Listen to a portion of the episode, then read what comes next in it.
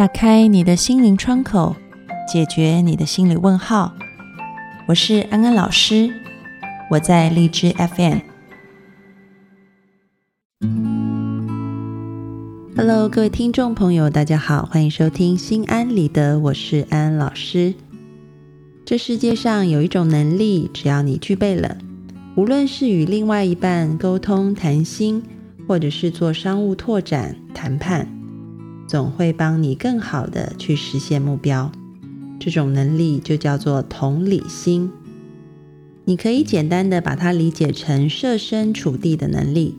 试想一下，当有人处处从你的角度去考虑，你会不会特别乐意与他沟通，更愿意对他敞开你的信任呢？我相信答案必然是肯定的。那么要怎么样培养我们的同理心呢？欢迎进入今天的讨论。其实呢，讲到这一个同理心要怎么培养，安安老师要说，同理心是我们本能来的，所以呢，要培养本能，并不是一件很困难的事情。为什么这么讲呢？其实你可以看到，在呃新生儿在医院出生以后，放在一个房间里面。然后呢，当中如果有一个 baby 他哭起来的时候，旁边的床上的 baby 也会跟着哭。所以呢，基本上从婴儿时期开始，我们就有同理心。虽然那个时候我们还没有发展出来所谓的呃，可以理解别人是别人，我是我，我们是不一样的。但是呢，从出生开始，我们就具有这样子的同理心的本能。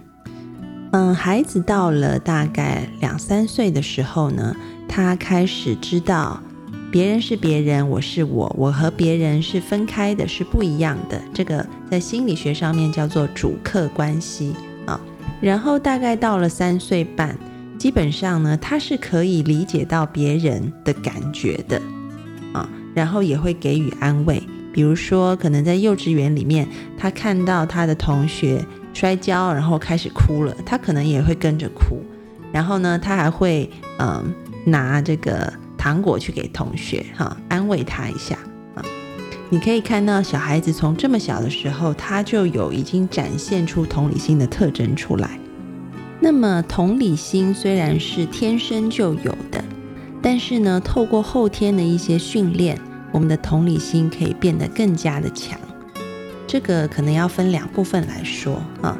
第一个部分就是我们怎么样加强自己的同理心。第二个部分就是，那我们有了同理心以后，我们要怎么样让对方知道？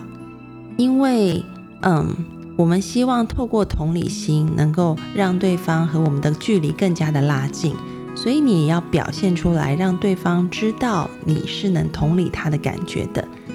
那我们就分这两部分来说明啊。第一个部分讲的就是怎么样培养自己的同理心。其实同理心就是一种换位思考的能力啊。嗯，著名的心理学家阿德勒，这个以前也曾经在节目当中提过他啊。他曾经说过呢，同理心是什么？同理心就是用别人的眼睛看，用别人的耳朵听。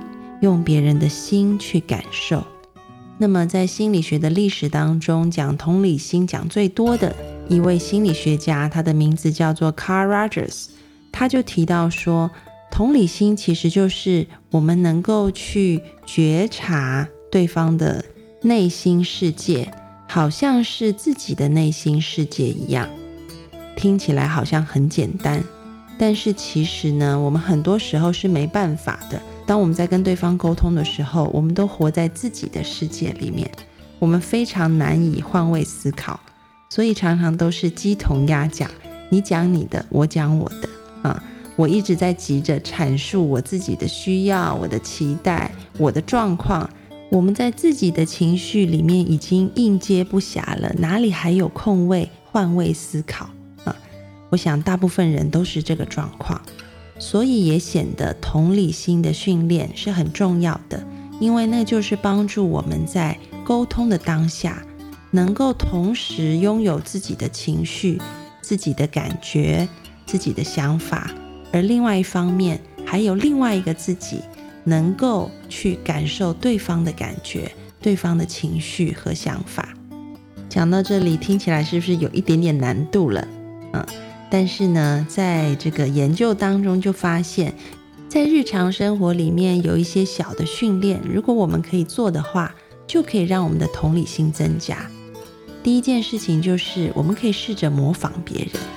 这个听起来很好玩啊，嗯，你可以把它当成像是一个小游戏一样，你可以挑你身旁的一些角色，你就去模仿他们说的话啊。模仿他们的动作，模仿他们的行为，因为研究就发现，透过模仿别人啊，特别是模仿别人说的话，我们大脑里面负责这个同理心的这个神经系统呢，就会被激活啊。所以模仿是一个很好的方式。如果你觉得模仿别人好像有点冒犯别人啊，或者是会有一点尴尬的话，那么你可以试试第二种方式。那就是想象你是别人啊，模仿是在行为跟说话上面外显的啊。如果不方便的话，那么你也可以把它放在里面来演啊。那就是你想象你是那个呃你挑定的角色，你可以想象你就是他，有一点像我们在看电影或小说时候带入那个主角一样的感觉。你就进入你自己想象的世界，把自己当成是那个男主角或女主角。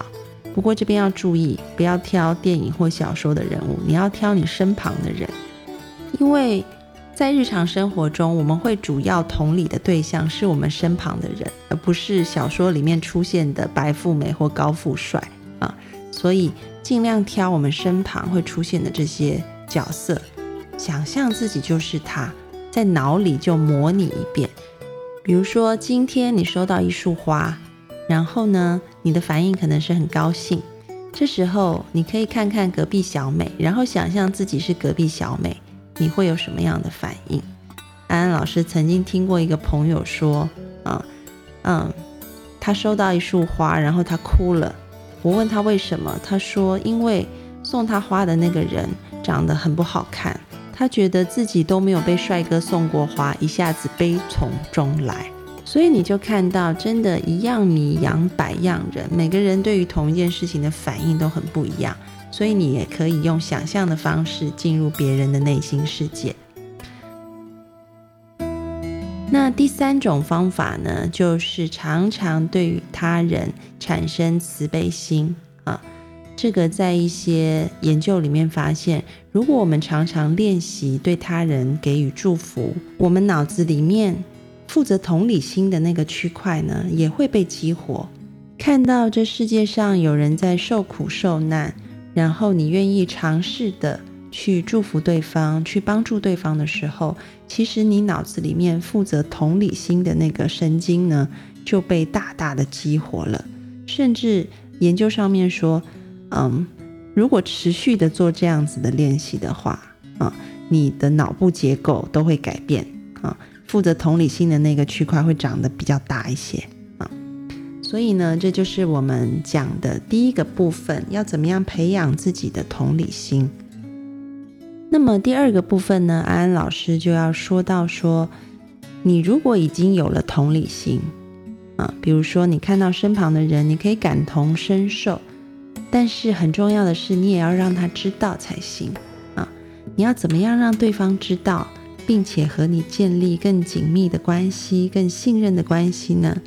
那么就是安安老师接下来要教大家的，在同理心里面有一些技巧性的部分，在这里可以说啊。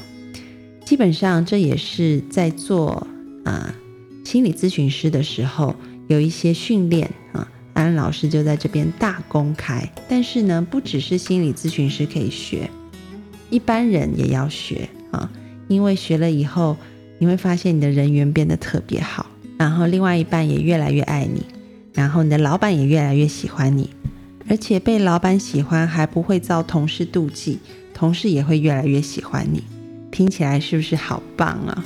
好，那我们就来教大家怎么样用一些同理心的小技巧呢？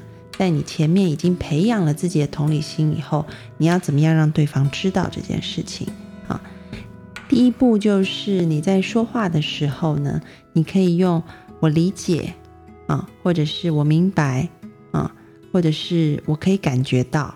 后面呢，就加上对方的感觉。比如说，你可能听到一个人说：“我每天又要上班，又要带孩子，家事这么多，先生一点都不帮忙，真的很过分。”那这时候你的同理心啊，你知道他有这样子不舒服的感觉，你要怎么样让对方知道呢？那就是用刚刚安安老师说的，你可以把他的情绪啊说出来，然后前面加上“我明白”“我理解”或者是我感觉得到啊。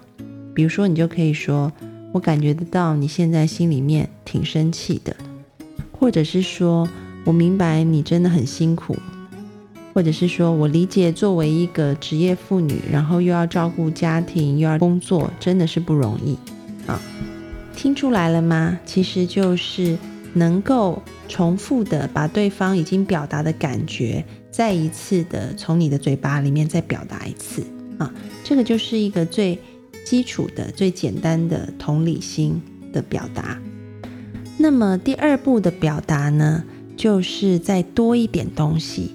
在除了你告诉他你理解他的情绪之外，你可以再把他更深层的一些期待跟需求也说出来，然后对方就会觉得哇，你也太了解我了吧。那这样子同理心的表达，其实就是把你刚刚说的。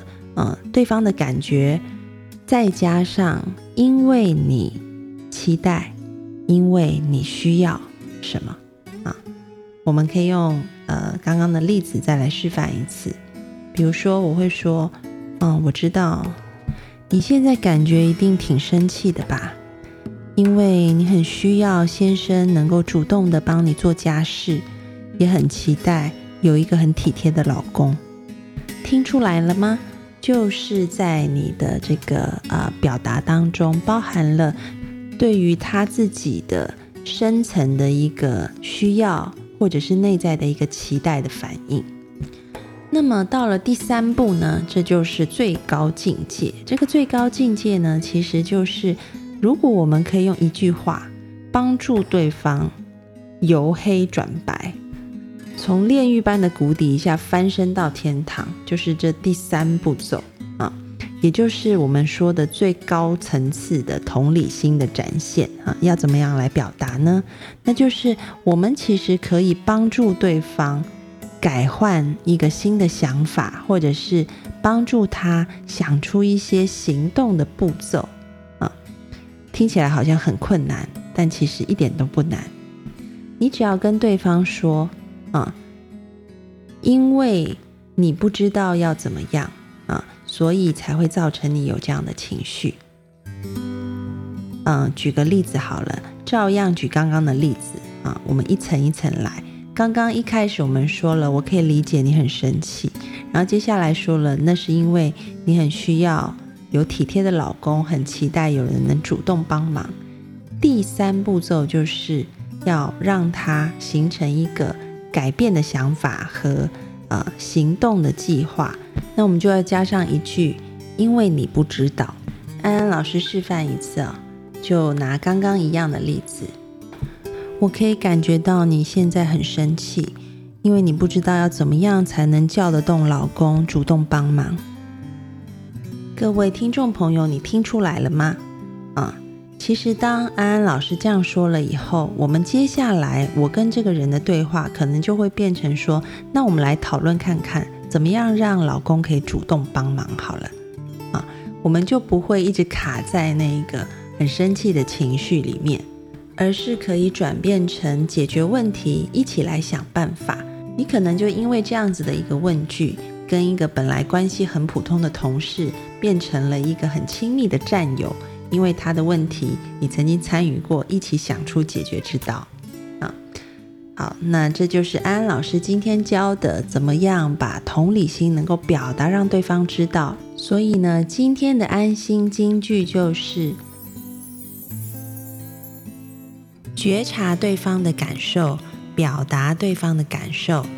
你有同理心，你就有好人缘。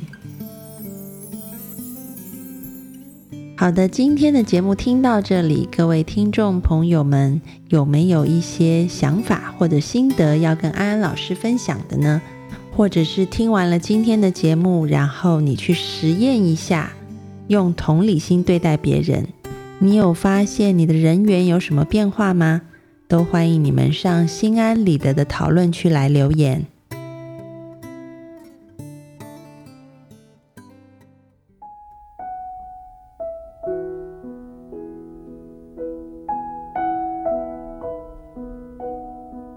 收听心安理得，让你对心理学多一些知识，对人性多一些了解，你对世界就多一份明白，而对生命也就多了一份自在。